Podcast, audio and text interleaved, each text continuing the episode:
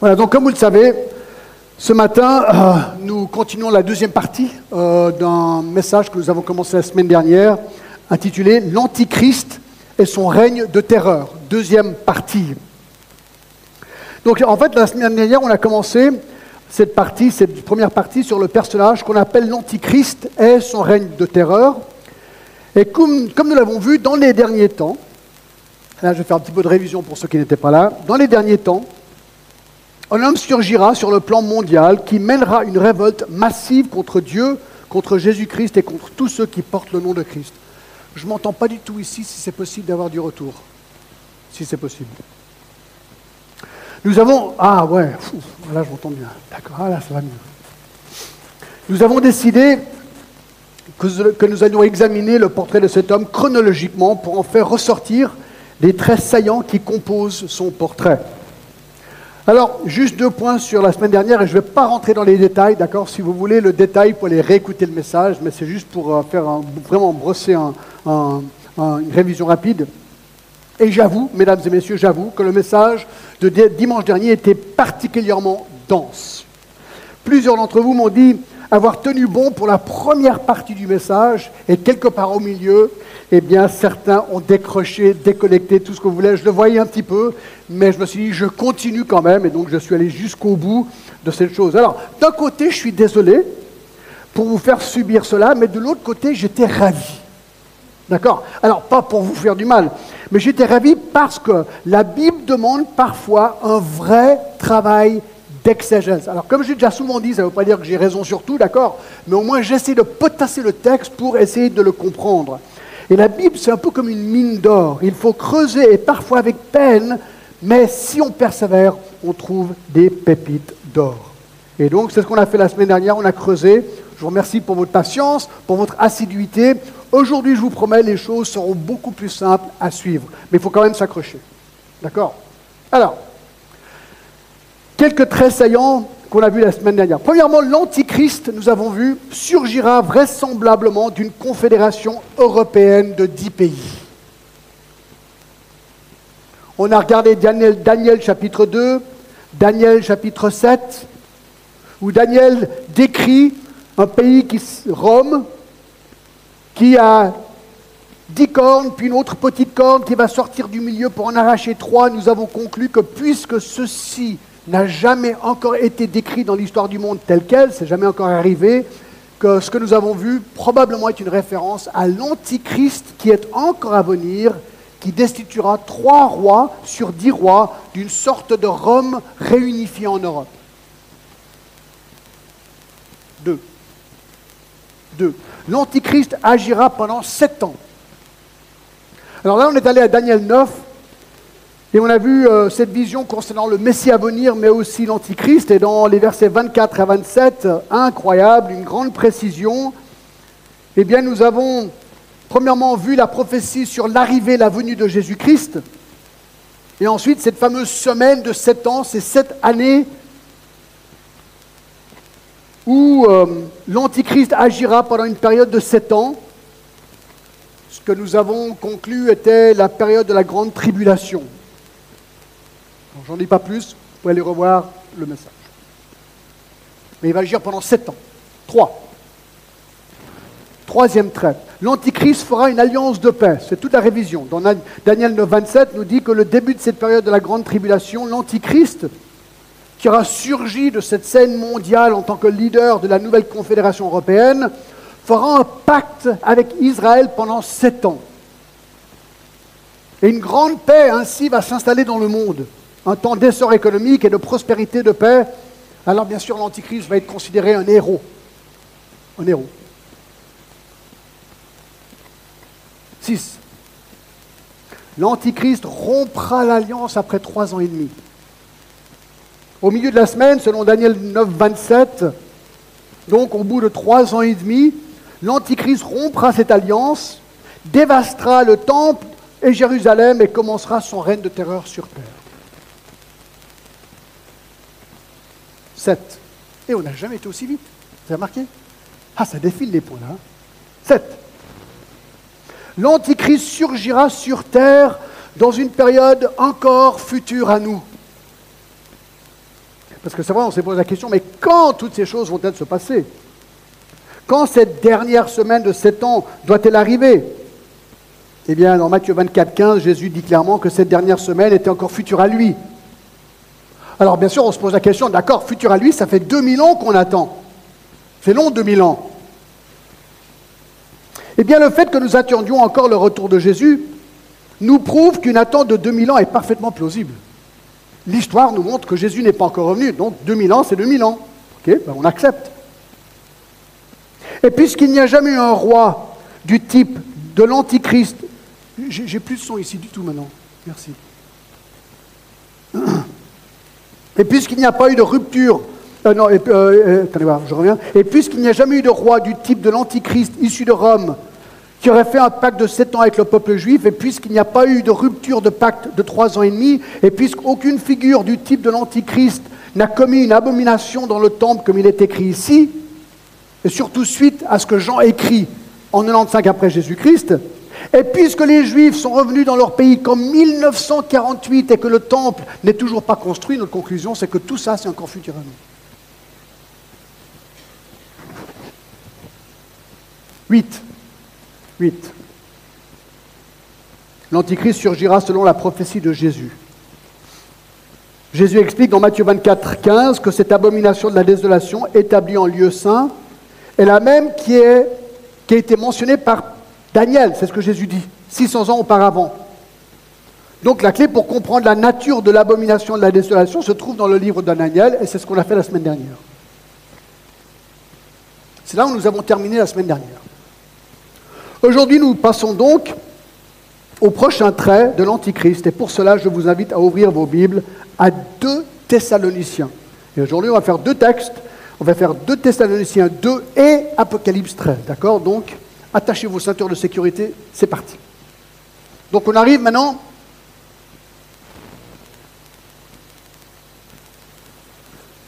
Ah oui, je suis en train de regarder les mauvais chiffres. On est septième point, excusez-moi, je regardais un autre chiffre. Donc maintenant, c'est le septième point. L'Antichrist apparaîtra après l'apostasie. Après l'apostasie. Alors on est dans 2 Thessaloniciens, chapitre 2. Paul écrit cet épître à cette jeune église qui avait plusieurs questions dont une question concernant la fin des temps. Car le verset 2 nous explique que certains affirmaient que le jour du Seigneur était déjà arrivé et que l'église de Thessalonique avait donc raté le retour du Seigneur. Paul veut clarifier les choses par rapport à la fin des temps qu'il appelle le jour du Seigneur. Regardez le verset 1. Pour ce qui concerne l'avènement de notre Seigneur Jésus-Christ et notre réunion avec lui, nous vous prions, frères, de ne pas vous laisser facilement ébranler dans votre bon sens et de ne pas vous laisser troubler soit par quelque inspiration, soit par une parole ou par une lettre qui semblerait venir de nous, comme si le jour du Seigneur était déjà là. Donc Paul dit, je vais vous expliquer par rapport au retour du Seigneur.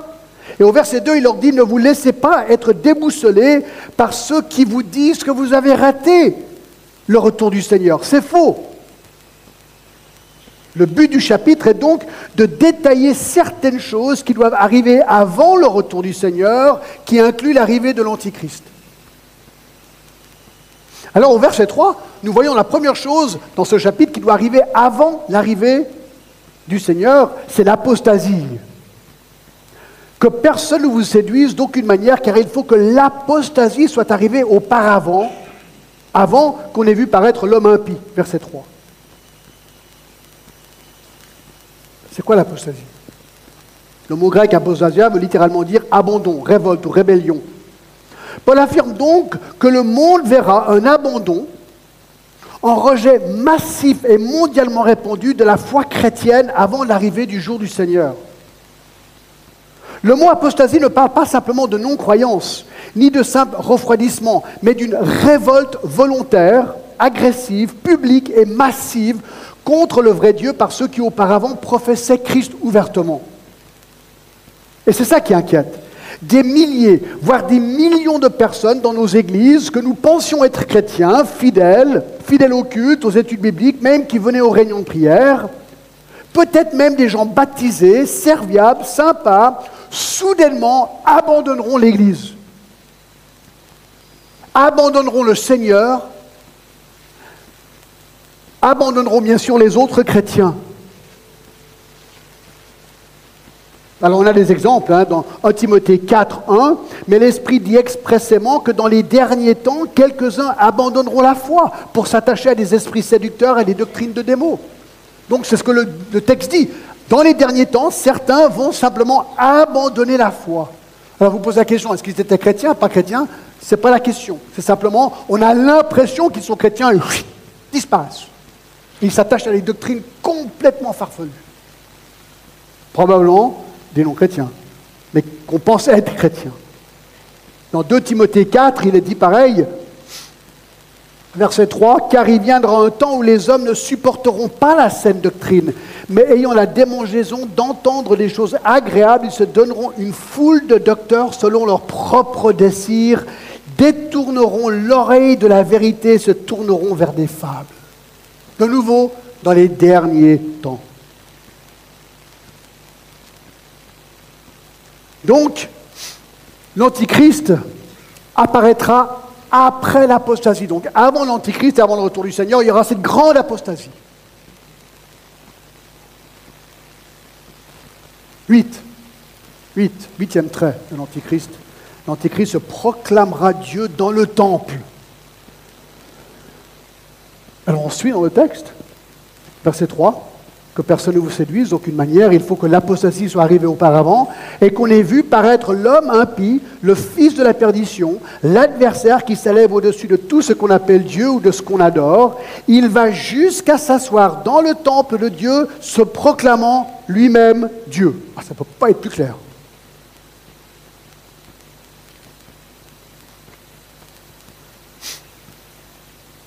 Avons-nous bien saisi le texte? L'Antichrist va s'asseoir dans le temple de Jérusalem.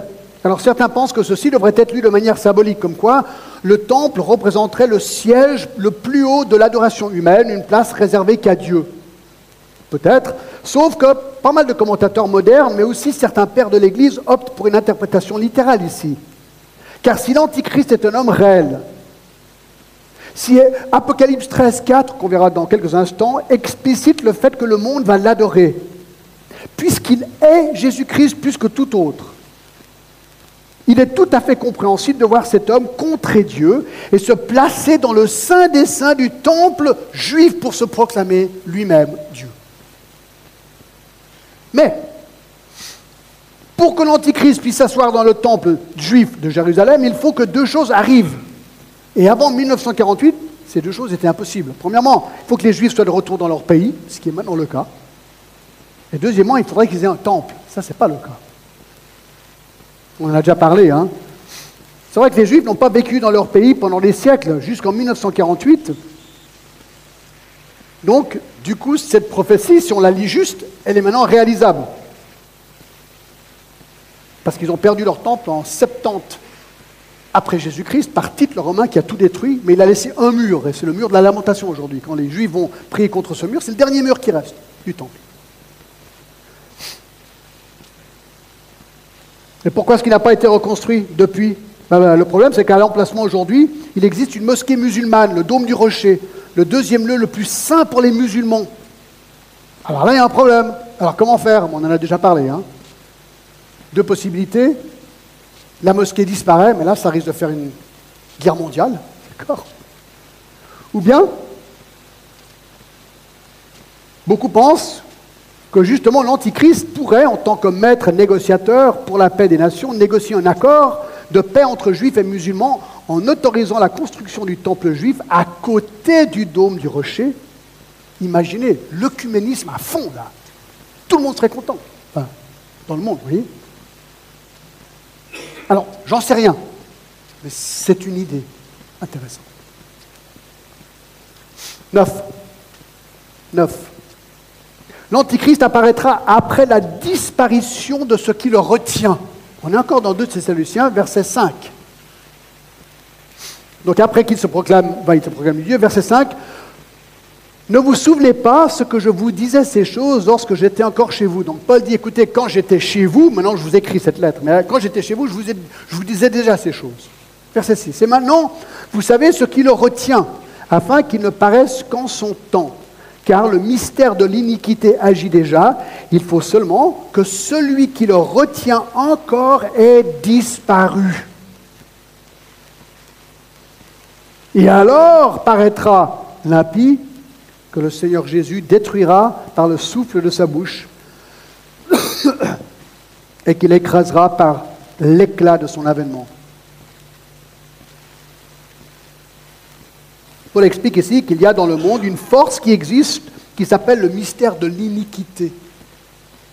C'est une puissance d'iniquité, d'injustice, de transgression, de mal général. Une puissance que nous voyons déjà répandue dans notre société en fait. Mais, nous dit Paul, cette puissance d'iniquité sera pleinement répandue lorsque l'impie ou l'antichrist apparaîtra. Alors le verset 7 est intéressant. La raison pour laquelle le mal n'est pas encore à son comble dans le monde et la raison pour laquelle l'Antichrist n'est pas encore là, c'est parce qu'il y a quelque chose qui le retient. C'est ce qu'il dit. Celui qui le retient n'a pas encore disparu. Paul nous dit qu'il y a quelqu'un ou quelque chose qui le retient. Le mystère de l'iniquité de l'Antichrist. Alors c'est quoi? Il y a un bon nombre de commentateurs pensent que ce qui le retient, c'est le Saint-Esprit. Pourquoi? Pourquoi ce serait le Saint-Esprit? Ben, le Saint-Esprit est le seul qui a vraiment le pouvoir de retenir le mal. Il est le Saint-Esprit de Dieu. Et si c'est vrai, si c'est ça, comment le Saint-Esprit va-t-il disparaître? Il y a beaucoup de commentateurs pensent que cela se passera par l'enlèvement de l'Église, juste avant la grande tribulation. Alors c'est ça, la thèse est celle-ci. Le jour de l'enlèvement de l'Église décrit dans 1 Thessaloniciens 4, 13 à 18, lorsque tous les chrétiens du monde, c'est au début des sept ans, seront pris en un clin d'œil. C'est ce qu'on appelle l'enlèvement, l'enlèvement, c'est que tous les chrétiens authentiques, en un instant, disparaissent. Des millions, en un instant. Ça, c'est l'enlèvement.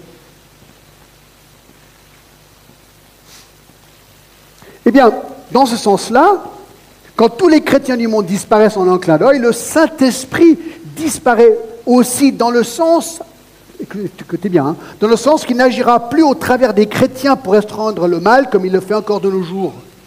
Les hommes pourront encore se convertir, car le Saint-Esprit sera un actif dans la conversion des hommes, un petit peu comme dans l'Ancien Testament. Mais c'est dans Acte 2 où le Saint-Esprit est venu pour rester dans l'Église. Mais une fois que l'Église disparaît, ben, le Saint-Esprit revient à une manière d'agir qu'il agissait dans l'Ancien Testament. Donc, est-ce que c'est ça la chose qui le retient? Comme je dis, certains le pensent, c'est ce que je crois, mais comme je dis, hein, sur presque tout, c'est ce que je crois. On verra bien. 10. Vous êtes d'accord avec moi Ça va là? 10. 10. L'Antichrist agira par la puissance de Satan. Regardez verset 9. L'apparition de cet impie se fera par la puissance de Satan. Ça ne va pas être plus clair c'est ce que j'aime avec la Bible. Vraiment, moi, là, je, suis un petit euh, à côté. Ce que j'aime avec la Bible, alors bien sûr, vous dire, ouais, tout n'est pas clair. Tout n'est pas clair, mais beaucoup est très clair. Beaucoup est très très clair. Là, ça ne peut pas être plus clair. L'apparition de cet impie se fera par la puissance de Satan.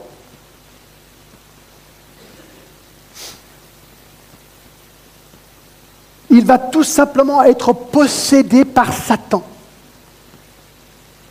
On le verra dans Apocalypse 13, 2.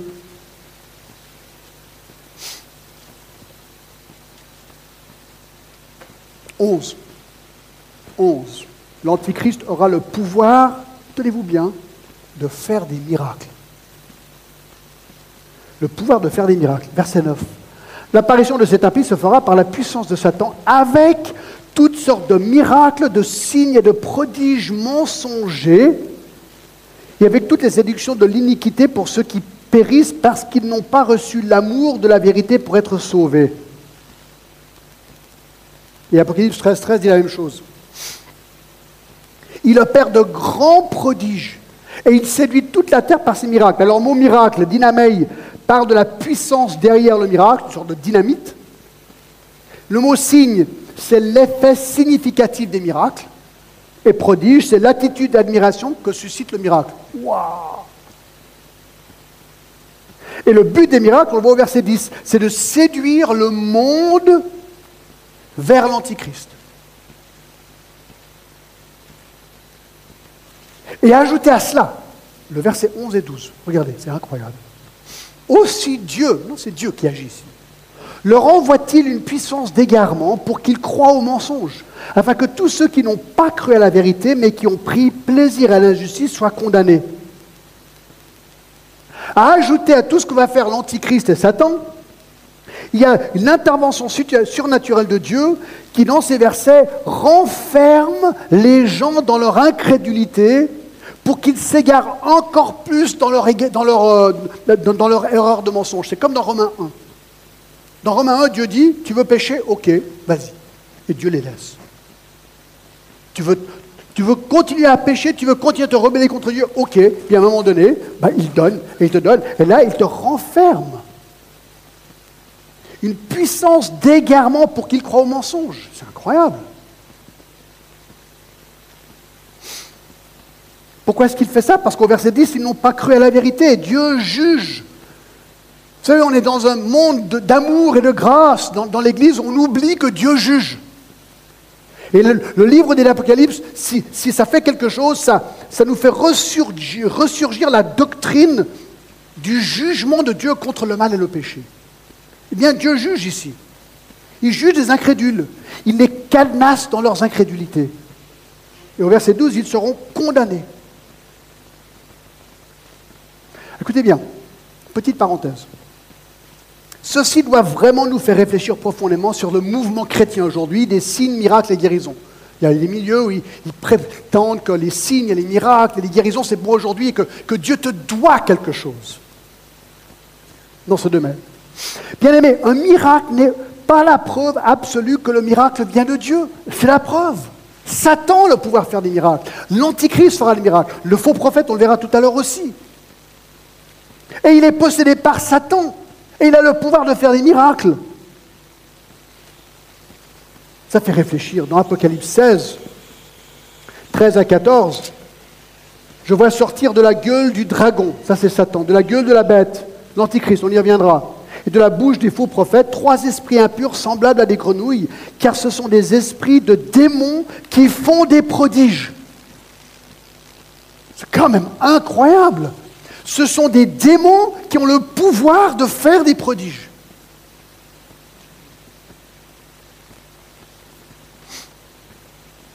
Notre standard de vérité, mes amis, c'est jamais un miracle. Jamais. Alors, Jésus a fait des miracles, les apôtres ont fait des miracles. On n'est pas anti-miracle. Dans Jacques 5, il a dit que quand quelqu'un est malade, on peut prier pour cette personne, oindre lui de cette personne, et Dieu peut la guérir. Dieu peut guérir miraculeusement, on est d'accord.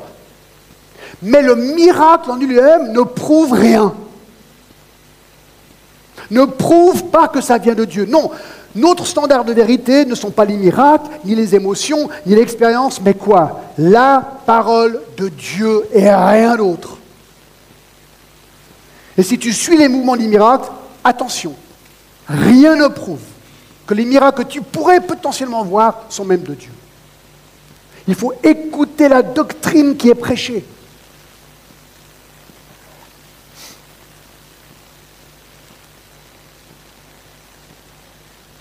Alors tenez-vous bien, si vous voulez voir le miracle des miracles de Satan, c'est le prochain point. Point 12.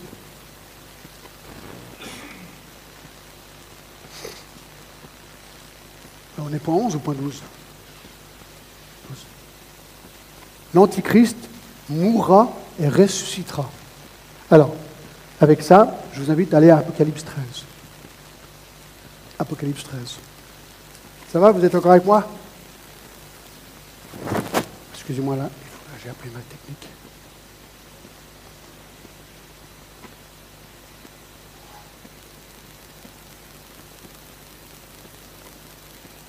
Alors on est dans Apocalypse 13, chapitre consacré à l'Antichrist, verset 1.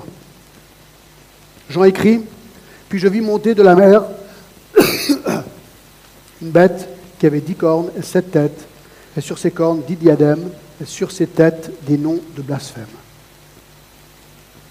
La bête que je vis était semblable à un léopard, ses pieds étaient comme ceux d'un ours et sa gueule comme une gueule de lion.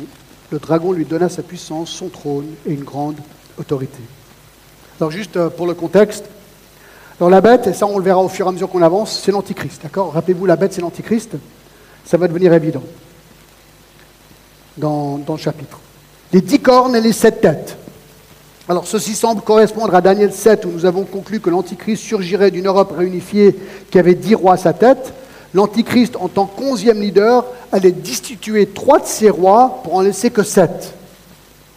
Et il monte de la mer, certains suggèrent, selon Apocalypse 17, 15, qui est quand même assez intéressant, et il me dit, les eaux que tu as vues sur lesquelles la prostituée est assise, ce sont des peuples, des foules, des nations et des langues. Donc on a l'impression que la mer ici, duquel sort l'Antichrist, serait une représentation des peuples païens, donc les non-juifs. Certains concluent que ceci montre que l'Antichrist sera païen, donc un non-juif. Au verset 2, il est comparé à un léopard avec des pieds comme un ours et une gueule comme un lion. De nouveau, ces trois animaux apparaissent dans Daniel 7 et représentent trois empires successifs. successifs.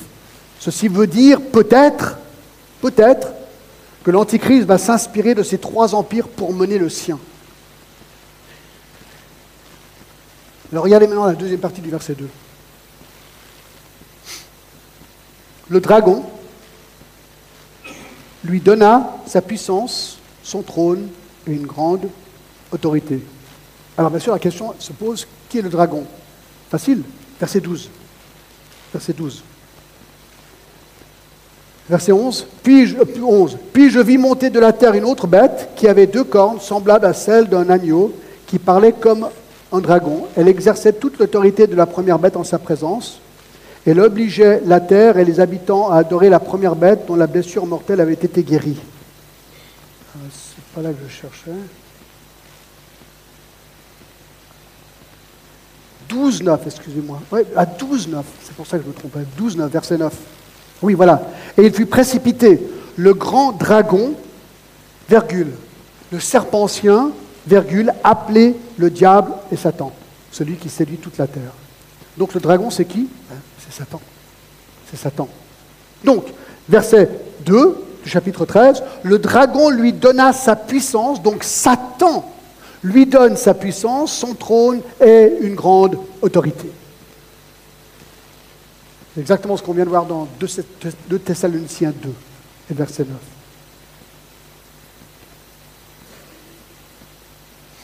Alors c'est ici que maintenant nous avons ce douzième point qui apparaît, qu'il va ressusciter des morts. C'est à partir du verset 3. Et je vis l'une de ses têtes comme blessée à mort, mais sa blessure mortelle fut guérie. Remplie d'admiration, la terre entière suivit la bête. Verset 12, elle exerçait toute l'autorité de la première bête en sa présence et elle obligeait la terre et ses habitants à adorer la première bête dont la blessure mortelle avait été guérie. Et le verset 14 encore, on apprend, elle séduisait les habitants de la terre par des prodiges qui lui étaient donnés d'opérer en présence de la bête, disant aux habitants de la terre de faire une image de la bête qui avait été blessée par l'épée et qui vivait. Donc, on réunit ces informations. Apparemment, une des choses qui va donner à l'Antichrist une grande crédibilité, c'est qu'il va être blessé mortellement, donc vraisemblablement à mort, mais il va guérir, nous dit le texte. Et le verset 17 suggère qu'il aura été tué par une épée. Donc l'Antichrist est là, adulé et adoré par le monde, soudainement il meurt par une épée, on ne sait pas comment, pourquoi. Mais il se rétablit, donc il ressuscite, ou il est guéri, le texte nous dit. Et là, l'effet de sa résurrection est total, la terre entière le suit aveuglement. Ça, c'est intéressant. Hein. Satan a toujours été le grand copieur de Dieu. Ben, Satan, qu'est-ce qu'il fait? Ben, Il fait que l'Antichrist meurt et ressuscite. Ça vous rappelle quelqu'un, ça? C'est incroyable, il copie. Et ça marche. Écoutez, les sectes, mes amis. Les sectes, c'est compliqué parce qu'ils ont toujours assez de vérité pour semer la confusion. Ils sont bons. Ils sont bons, ces groupes. Il y a toujours assez, de vérité pour te dire, attends, mais ça colle quand même un peu. C'est là où il faut creuser, creuser, creuser. Et c'est ce que les gens dans le monde vont se dire avec l'antichrist. Oh, regarde, il ressuscite. Il doit être bien. Fait des miracles. C'est positif.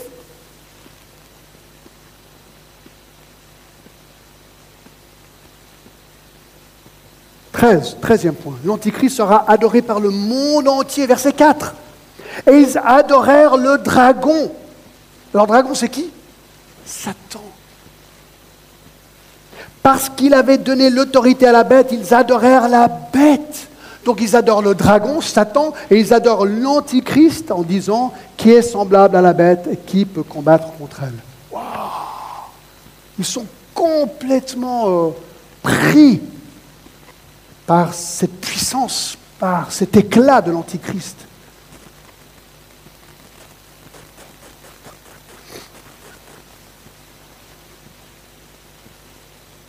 verset 8, et tous les habitants de la terre l'adoreront, ceux dont le nom n'a pas été écrit dans le livre de vie de l'agneau qui a été immolé dès la fondation du monde.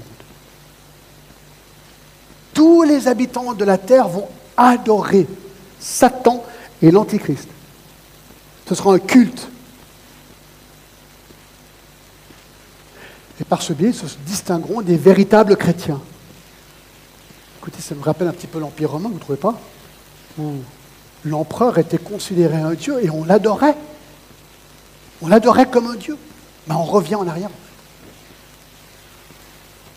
14. 14. L'Antichrist blasphémera Dieu ouvertement. Verset 5. Il lui fut donné une bouche qui proférait des paroles arrogantes et des blasphèmes, et lui fut donné le pouvoir d'agir pendant 42 mois.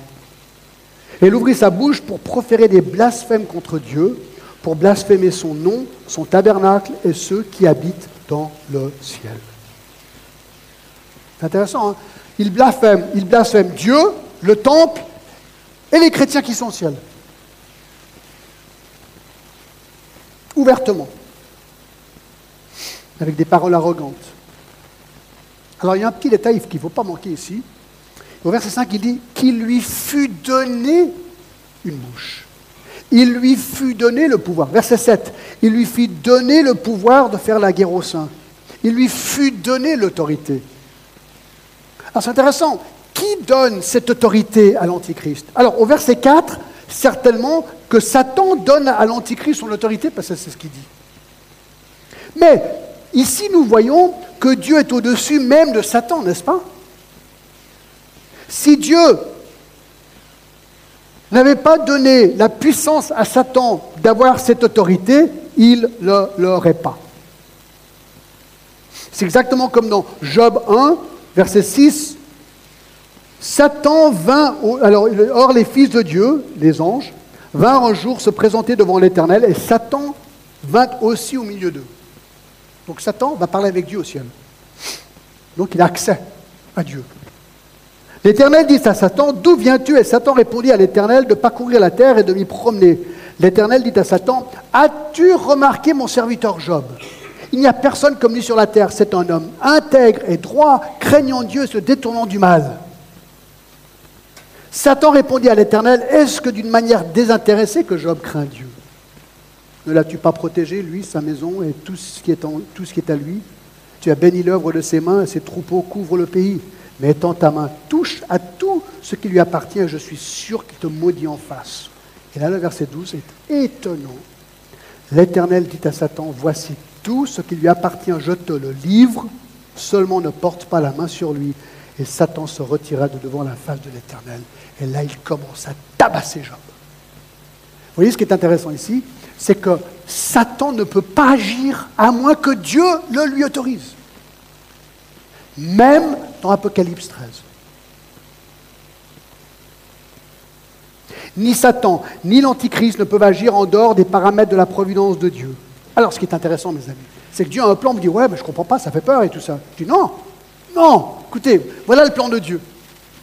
Dieu a tout prévu, il a dit, écoutez, voilà, je l'écris dans un livre et je vous le donne.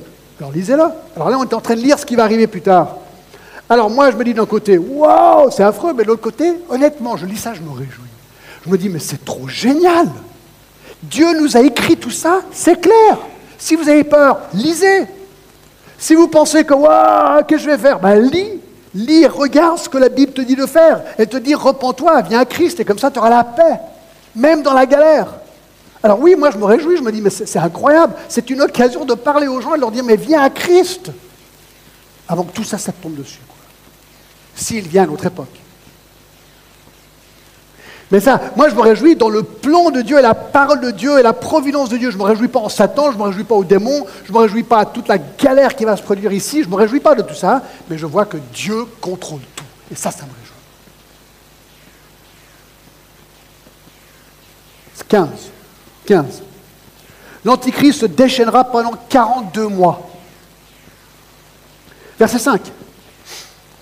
Et lui fut donné une bouche qui proférait des paroles arrogantes et des blasphèmes. Il lui fut donné le pouvoir d'agir pendant 42 mois. Ça fait combien d'années 42 mois? 3 mois et demi. 12 mois, plus 12 mois, plus 12 mois, 3 ans, plus 6 mois, 3 ans et demi. 3 ans et demi. On a déjà vu ce chiffre dans Daniel 9. Donc l'Antichrist, au début des 7 ans, fait une alliance de paix, puis au bout de 3 ans et demi, il rompt l'alliance, se proclame Dieu dans le temple et commence son règne de terreur. 16. 16. L'Antichrist fera la guerre aux chrétiens. Verset 7. Il lui fit donner l'affaire de la guerre aux saints et de les vaincre. Il lui fit donner autorité sur toute tribu, tout peuple, toute langue et toute nation. Et verset 10, si quelqu'un est destiné à la captivité, il ira en captivité. Si quelqu'un tue par l'épée, il faut qu'il soit tué par l'épée, car ici la persévérance et la foi des saints. Donc l'Antichrist s'engage à une destruction systématique des chrétiens dans le monde entier. Il est Jésus, il est Antichrist, il est Jésus et il est tous ceux qui portent le nom de Jésus-Christ. Mais nous voyons même que dans cette barbarie, la providence de Dieu est là. Parce que regardez ce qu'il dit. Il dit, si un chrétien est capturé ou tué, c'est sa destinée, le texte nous dit. Sa destinée. Ça, je trouve ça absolument génial. C'est le verset 10. Hein. Si quelqu'un est destiné à la captivité, il ira en captivité. Si quelqu'un est tué par l'épée, il faut qu'il soit tué par l'épée. Donc, c'est même. Écoutez, même ma mort est réconfortante. Je me dis, si un jour je dois être capturé, ou si je dois être tué, alors bien sûr, humainement, j'ai la trouille, je n'ai pas envie d'avoir mal pas la douleur. Même, je sais pas, même une aiguille, moi, quand ils me prennent du sang, là, ah, c'est pas mon truc, d'accord? Ok. Alors moi, j'ai peur, honnêtement, du, euh, de, sentir le couteau qui va peut-être rentrer en moi, ou je sais pas, une balle qui te. Ça, j'aime pas. Mais, mais, le fait de mourir, à quelque part, je me réjouis, quoi. Moi, je me réjouis parce qu'à l'instant où je tac, je me retrouve avec le Seigneur. Donc c'est juste ce petit passage entre maintenant où tout va à peu près bien dans ma vie aïe, aïe, aïe, tac, et je suis avec le Seigneur. Voyez-vous? C'est ça qu'il est en train de dire ici. On est destiné, on est destiné même à notre mort. Donc un chrétien, il a une perspective complètement différente des autres. Même sur la mort.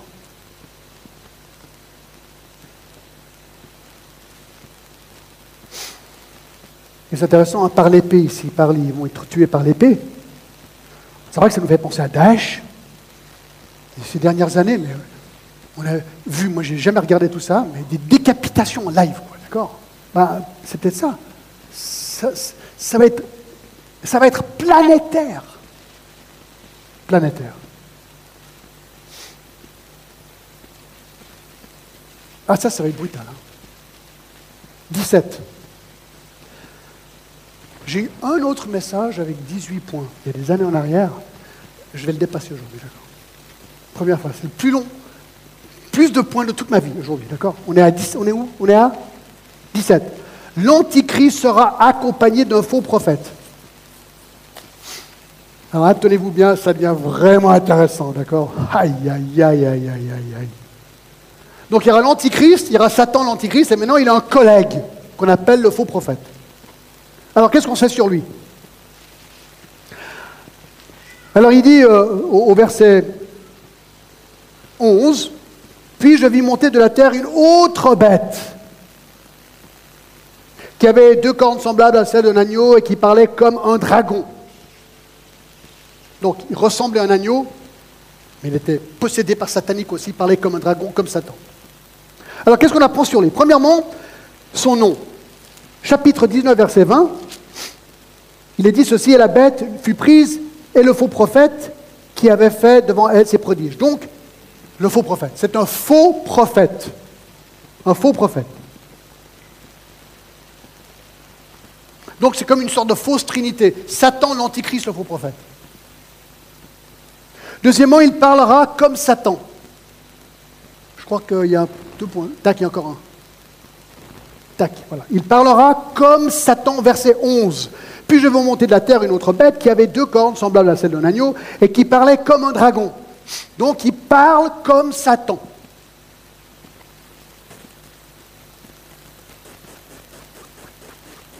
Troisième chose qu'on a qu'on apprend de lui, il aura une grande autorité, verset 12. Elle exerçait toute l'autorité de la première bête en sa présence. Elle obligeait la terre et ses habitants à adorer la première bête dont la blessure mortelle avait été guérie. On voit très bien qu'il parle de l'Antichrist, d'accord? Donc il aura une grande autorité. Et c'est lui qui oblige toute la terre à adorer la première bête, l'Antichrist. Donc le faux prophète, c'est lui, prophète, un faux prophète. C'est un homme religieux qui, lui, va réussir à diriger la planète entière à adorer l'Antichrist.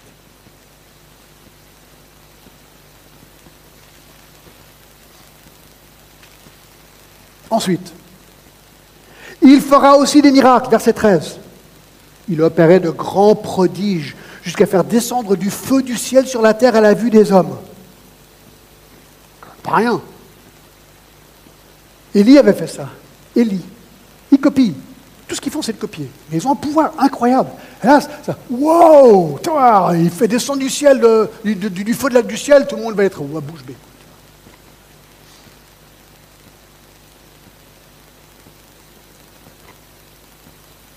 Prochain. Il séduit les gens de la terre par ses prodiges, verset 14, et séduisait les habitants de la terre par les prodiges qui lui étaient donnés d'opérer en présence de la bête.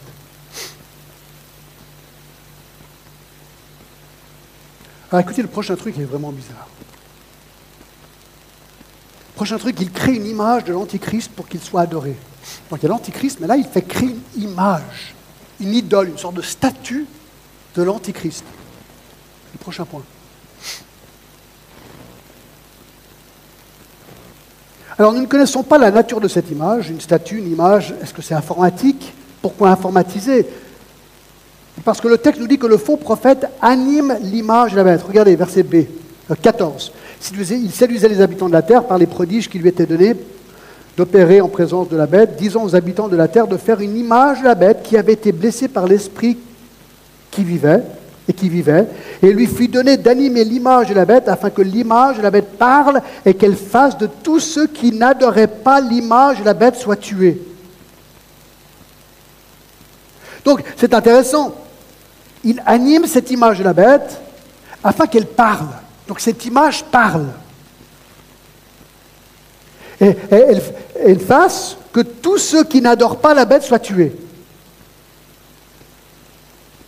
Donc, si, si tu n'adores pas la bête ou la statue, tu es tué. Alors, cette image de la bête est mentionnée en plusieurs chapitres, 14, 9, 14, 11, 15, 2, 16, 2, 19, 20, 24, donc c'est assez fréquent. C'est un mystère. Est-ce que ce sera une statue réelle qui parle par un sorte de miracle? Ou est-ce que ce sera une sorte d'immense hologramme ou quelque chose du type? Ou bien une sorte de robot qui parle Quoi qu'il en soit, les gens de la planète entière seront convaincus et subjugués. Alors je ne sais pas si vous vous rappelez dans Daniel, c'est exactement ce qui s'est passé dans Daniel 3.1. Le roi Nebuchadnezzar fit une statue d'or, haute de 60 coudées et large de 6 coudées. Alors je ne sais pas si vous connaissez un petit peu vos, vos mesures, mais une coudée c'est 65 cm. Donc la statue qui a érigé Nebuchadnezzar était de 40 mètres de haut. Et il dressa dans la vallée de Dura, dans la province de Babylone. Et verset 4, Un héros crie à haute voix, voici ce qu'on vous ordonne, peuple, nation, homme de toute langue, au moment où vous entendrez le son de la trompette, du chalumeau, de la guitare et de la sambuc, du psaltérum, de la cornemuse et de toutes sortes d'instruments de musique, vous vous prosternerez, vous adorez la statue d'or qui a élevé le roi Nabuchodonosor. Quiconque ne se prosternera pas et n'adorera pas sera jeté à l'instant au milieu d'une fournaise ardente. Donc il dit, prosterne-toi devant la statue, sinon tu meurs. Alors j'étais regardé sur Internet et j'ai trouvé une statue de la même taille. Regardez. La statue de Mao Zedong en Chine aujourd'hui, 40 mètres de haut. Elle existe aujourd'hui. Alors, je ne dis pas que c'est la statue de l'Antichrist. Je dis simplement, ça vous donne une idée de la statue qui existait, que, Nebuchadnezzar a fait ériger dans Daniel. Dans Daniel, d'accord? Et donc, tout ce qu'on est en train de dire, c'est qu'il y aura une statue, ou quelque chose où les gens vont devoir adorer. Alors, le problème, J'essaie d'aller le vite que je peux, d'accord, pour ne pas dépasser, mais ça devient vraiment intéressant. Le problème est celui-ci. Comment mettre à mort toutes les personnes qui refusent d'adorer la bête, d'adorer la bête et l'antichrist? Parce que ça veut dire qu'ils vont vouloir mettre à mort tous les chrétiens de la planète. Alors aujourd'hui, il y en a 640 millions, hein, selon l'historien et le chercheur au CNRS, ils disent qu'il y a environ 640 millions de protestants évangéliques. Alors je ne dis pas qu'il n'y a pas d'autres chrétiens à droite et à gauche, mais pour les mathématiques c'est plus simple. Disons qu'on est 640 millions dans le monde. Comment tu fais pour tuer 640 millions de personnes? Pas facile ça quand même. Surtout sur la planète entière. Hitler a trouvé un système de chambres de gaz pour tuer 6 millions de juifs, mais comment tuer 640 millions de personnes? Eh bien, la réponse nous est donnée au verset 16 et 17. Pour être efficace, il faut repérer, puis arrêter, puis juger, puis tuer ces chrétiens. Comment va-t-il faire? Ben, Regardez, on est dans Apocalypse 13, verset 16 et 17. Tenez-vous bien, c'est incroyable. Elle fit que tous, petits, grands, riches et pauvres, libres et esclaves, reçoivent une marque sur leur main droite et sur leur front, et que personne ne puisse acheter ni vendre sans avoir la marque, le nom de la bête ou le nombre de son nom.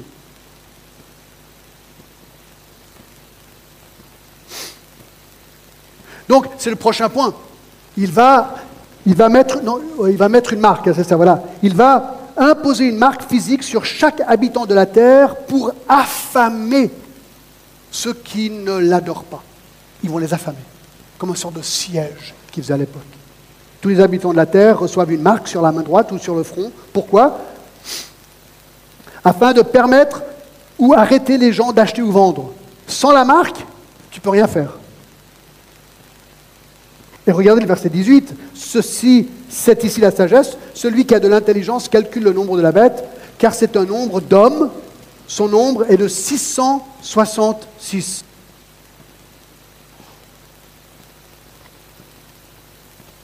Alors, quelques pensées sur cette marque. Qui va recevoir cette marque? Tout le monde. Il fallait trouver un moyen pour trier les adorateurs de la bête et les non-conformistes. Cette marque est la réponse. Personne n'échappe au tri. Ceux qui reçoivent la marque pourront être en sécurité pour l'instant.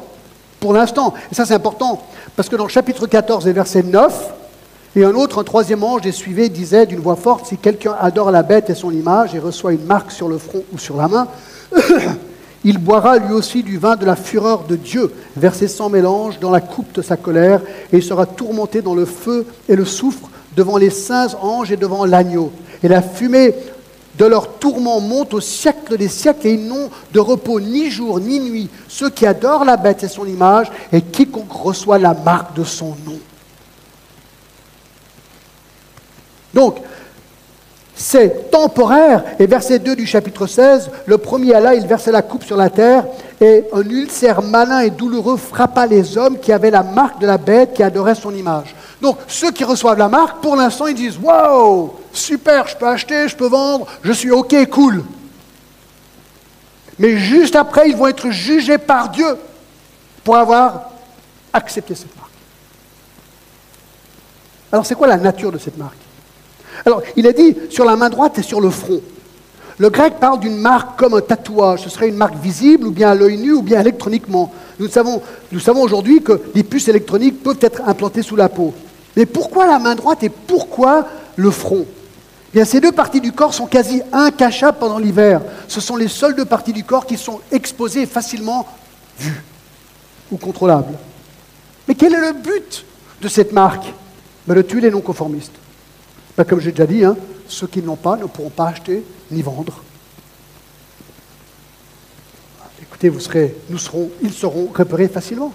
Un homme qui vivait en Bulgarie sous le communisme a dit ceci, je cite, Vous ne pouvez pas concevoir que dans la Bulgarie, le communiste, le pire instrument de persécution jamais inventé par l'homme fut cette innocente carte de rationnement. Vous ne pouvez ni acheter ni vendre quoi que ce soit sans référence à cette innocente petite carte. Et s'ils le veulent, ils peuvent vous faire mourir de faim, ou bien s'ils le veulent, ils peuvent vous déposséder de ce qui vous appartient, car vous ne pouvez ni échanger quoi que ce soit, ni vendre, ni rien acheter sans cette carte. Mais vous dites, mais comment est-ce que c'est possible de construire un système d'une telle taille à une échelle mondiale qui pourrait régler même au plus petit des commerçants, qui peut acheter et qui peut vendre? Écoutez, franchement, c'est presque fait. Chaque fois que je prends ma carte bancaire et je vais au distributeur, je mets ma carte, je mets mon code secret, et d'habitude, de l'argent sort. Ting, ting, ting, ting. Vous faites pareil, n'est-ce pas? Est-ce que vous êtes déjà arrivé d'y aller, vous faites le code, et c'est... Hein? Et il y a une croix rouge, du non, votre carte n'est pas... Je dis, c'est quoi cette histoire? Mais ouais, elle est bonne. Alors tu essayes, tu vas changer de machine, tu essayes, ça ne marche pas. Alors nous, j'ai une carte américaine. Alors quand ça arrive, je prends mon téléphone et j'appelle le numéro magique euh, sur la carte. Il y a quelqu'un aux États-Unis qui répond, 24 sur 24.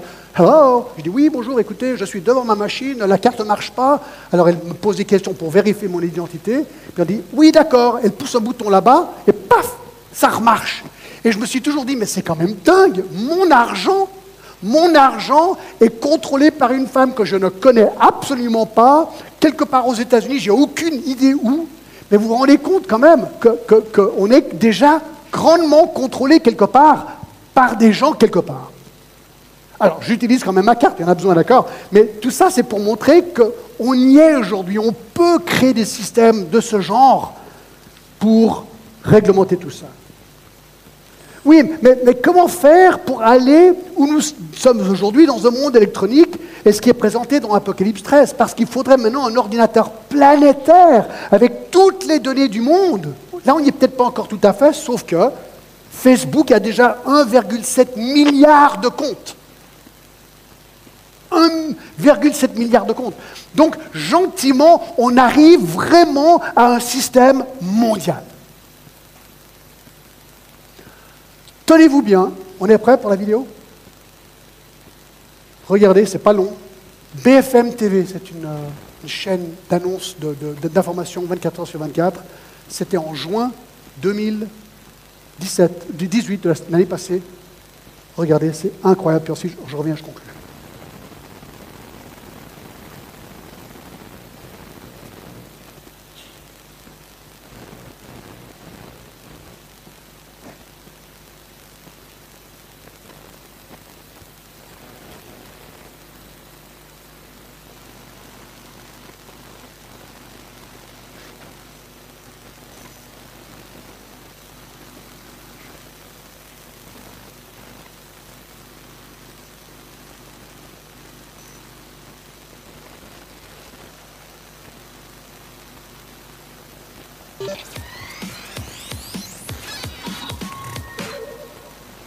Bonjour Anthony. Salut Karine, salut Ronald.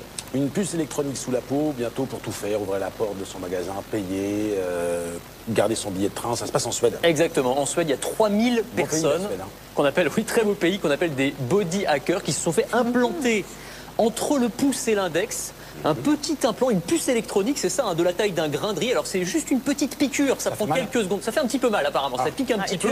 enfin c'est pas très, pas très violent. Et après on peut faire tout ce que fait euh, cette euh, jeune dame. Donc elle peut par exemple badger à la salle de sport, par exemple directement avec ce petit implant. Elle peut aussi euh, payer au restaurant, utiliser ça, comme une carte de fidélité au supermarché. Elle peut aussi dans le train s'en servir comme billet de transport. La SJ, qui est l'équivalent de la SNCF en Suède, eh bien, accepte maintenant ces implants comme billet de train, c'est-à-dire qu'on a juste, quand le contrôleur passe, on approche sa main, bip bip, et le ticket est validé. Non, je voulais pas vous taper, je voulais juste je me voulais faire juste contrôler. faire- me faire contrôler, voilà. Enfin, vous voyez, alors c'est c'est- la question derrière, c'est euh, C'est est-ce que le jeu en vaut vraiment la chandelle? C'est-à-dire, est-ce que vraiment les applications qui sont disponibles aujourd'hui, le petit confort qu'on gagne parce qu'on n'a plus besoin de sortir sa carte, on n'a plus besoin de sortir son smartphone, vaut le fait de, de se faire Mm. implanter quand même quelque chose dans la main, sachant qu'il y a quand même des conséquences, on ne connaît pas les conséquences, y compris médicales, hein, du fait d'avoir un corps étranger comme ça euh, pendant des mois et des mois. Ça Enfin, des bon, gens ces bien. gens ont l'air assez contents, ces, ces body hackers. Moi, je le ferai pas. Je suis Des pourtant, mois et on des peut mois pas me taxer de technophobie, mais c'est quelque chose que je ne, que je ne ferai pas. Bon, ce que je ferai pas non plus, c'est ce que proposent certaines entreprises à leurs salariés. Oui, bah, même chose en fait, c'est le même principe. Vous avez des entreprises en Suède, en Belgique, aux États-Unis aussi, qui commencent à proposer à leurs salariés eh bien, de se faire implanter une puce à la place de leur badge d'entreprise. C'est-à-dire que pour badger, Il sera plus petit que notre badge. parce que vraiment, on aura reçu ça prend un peu de place. sur le front. Là, oui, c'est sur le front il- ou, ou à l'intérieur du bras. Donc le même principe, et c'est-à-dire qu'avec ce- cette petite puce électronique, on peut badger à la photocopieuse, on peut payer son Oh, café Je- je- ou son sandwich, voilà, le, badge de Ronald. Implanté dans la main, il faut avoir des bonnes mains. Faut aussi C'est- avoir des bonnes pas mains, ouais. possible. Donc la petite puce électronique. Et là, ce qui m'a beaucoup étonné, c'est que le dernier exemple en date, c'est une entreprise, une PME américaine, qui a proposé ça à ses 80 salariés. Il y en a 50 qui ont accepté. Ça me paraît énorme. Je pense que dans la rédaction, euh, je pense pas qu'il y aurait les deux tiers des, des, Non. des- des gens Non. qui accepteraient quand même. Ouais. PME, Vraiment. petite et moyenne entreprise, hein, je précise, c'est important. Faites bien. En France, on attendra un peu. Oui, en France, ça va attendre un petit peu parce que notamment la CNIL, la Commission nationale informatique et liberté, regarde ça de près. Ça fait longtemps qu'ils s'y intéressent. En 2013, ils ont jugé que ces implantations de puces sous la peau étaient tout à fait disproportionnées. Mais cela dit, il y a beaucoup de, body hackers qui voient le potentiel à long terme, puisqu'on pourrait par exemple se faire intégrer son passeport ou ses données de santé au cas où on ait un accident. Là, on peut voir un, intérêt réel pour ces technologies qui, autrement, me semblent plutôt relever du gadget pour l'instant. On va Pas attendre un convaincu. peu. Nous, on va un attendre un petit peu. peu, ouais. quelques années. Hein quelques Ouais, années, on quelques verra. dizaines d'années. On va aller en Suède. Hmm. Merci Anthony.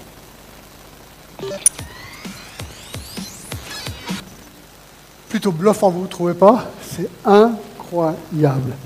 Alors, est-ce qu'on doit avoir peur Est-ce qu'on doit se réjouir? J'en sais rien, d'accord? Mais moi, je suis vraiment content que je suis chrétien, c'est tout ce que je peux vous dire, d'accord? Alors, écoutez, on veut juste terminer, ça c'est vraiment important. Euh, le prochain point, on est où là? On est euh, ouais, encore plus haut? Encore plus haut, voilà, après la statue, d'accord. Alors, la dernière chose qu'on ne veut pas négliger, c'est le verset 18. C'est ici la sagesse que celui qui a de l'intelligence calcule le nombre de la bête.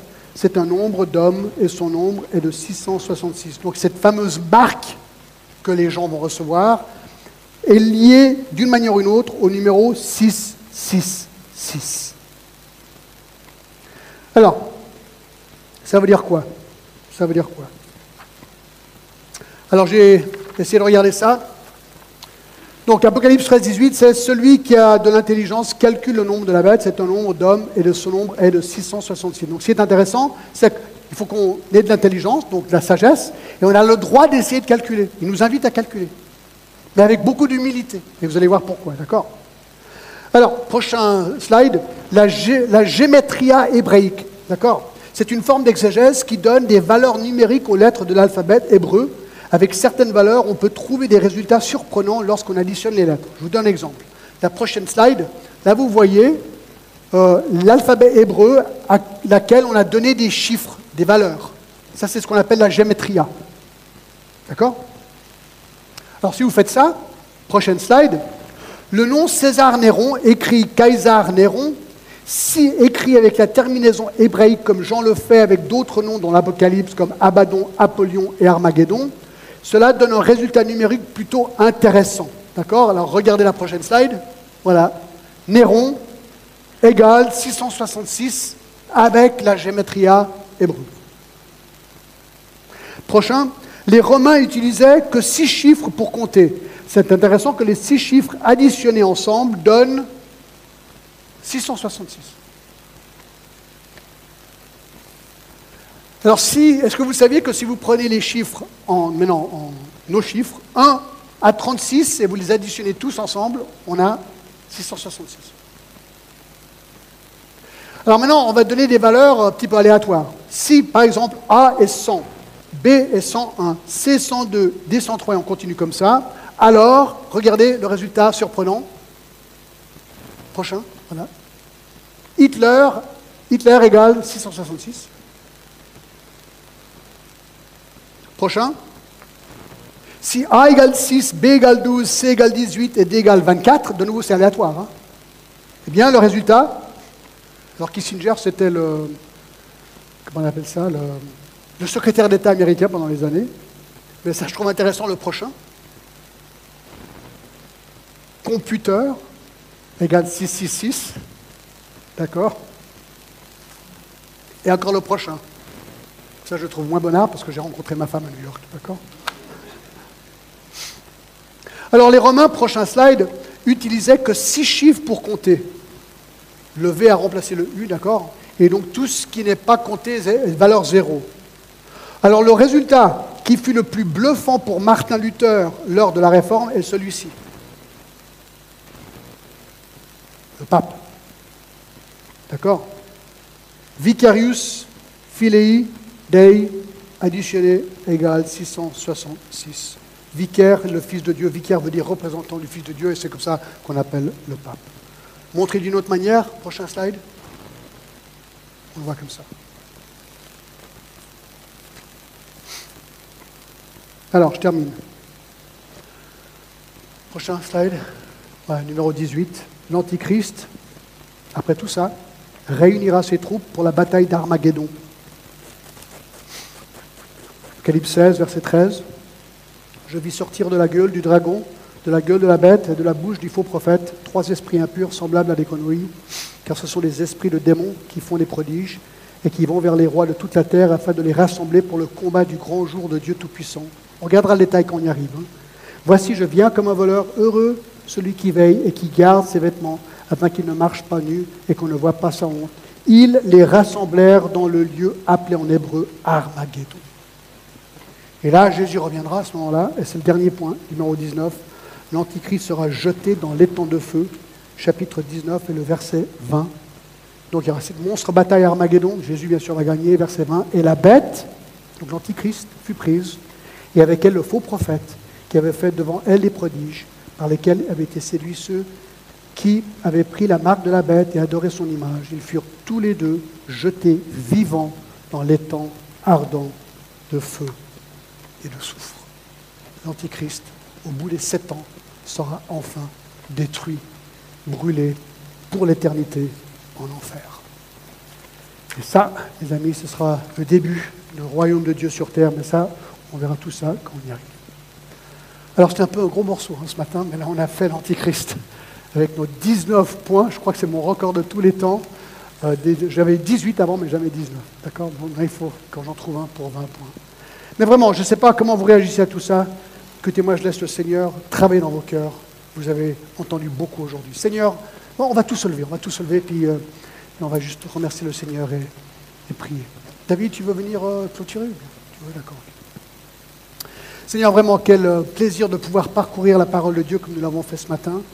On a vu deux chapitres vraiment importants, Seigneur, 2 Thessaloniciens 2 et Apocalypse 13. Et Seigneur, euh, oh, je te remercie pour les chants qu'on a chantés tout à l'heure. Exalté celui qui est sur le trône, Seigneur. Oui, nous t'exaltons, Seigneur, parce que en Jésus-Christ, nous sommes en fait saints et saufs. Oui, il y aura peut-être persécution, mais Seigneur, nous savons ce qui nous attend éternellement, Seigneur. C'est la gloire du ciel dans ta présence. Et pour ceux qui ne te connaissent pas, Seigneur, eh bien, eh bien, c'est dramatique. Et je te prie que si quelqu'un ici ce matin ne te connaît pas, qu'il ne quitte pas ce lieu sans avoir compris le salut en Jésus-Christ et donner leur vie à celui qui peut vraiment les sauver. Seigneur, à toi la gloire. Merci pour toutes ces choses. Et bénis cette semaine devant nous, Seigneur. Nous te remercions au nom de Jésus-Christ. Amen. Bonne semaine à vous. Merci pour votre patience et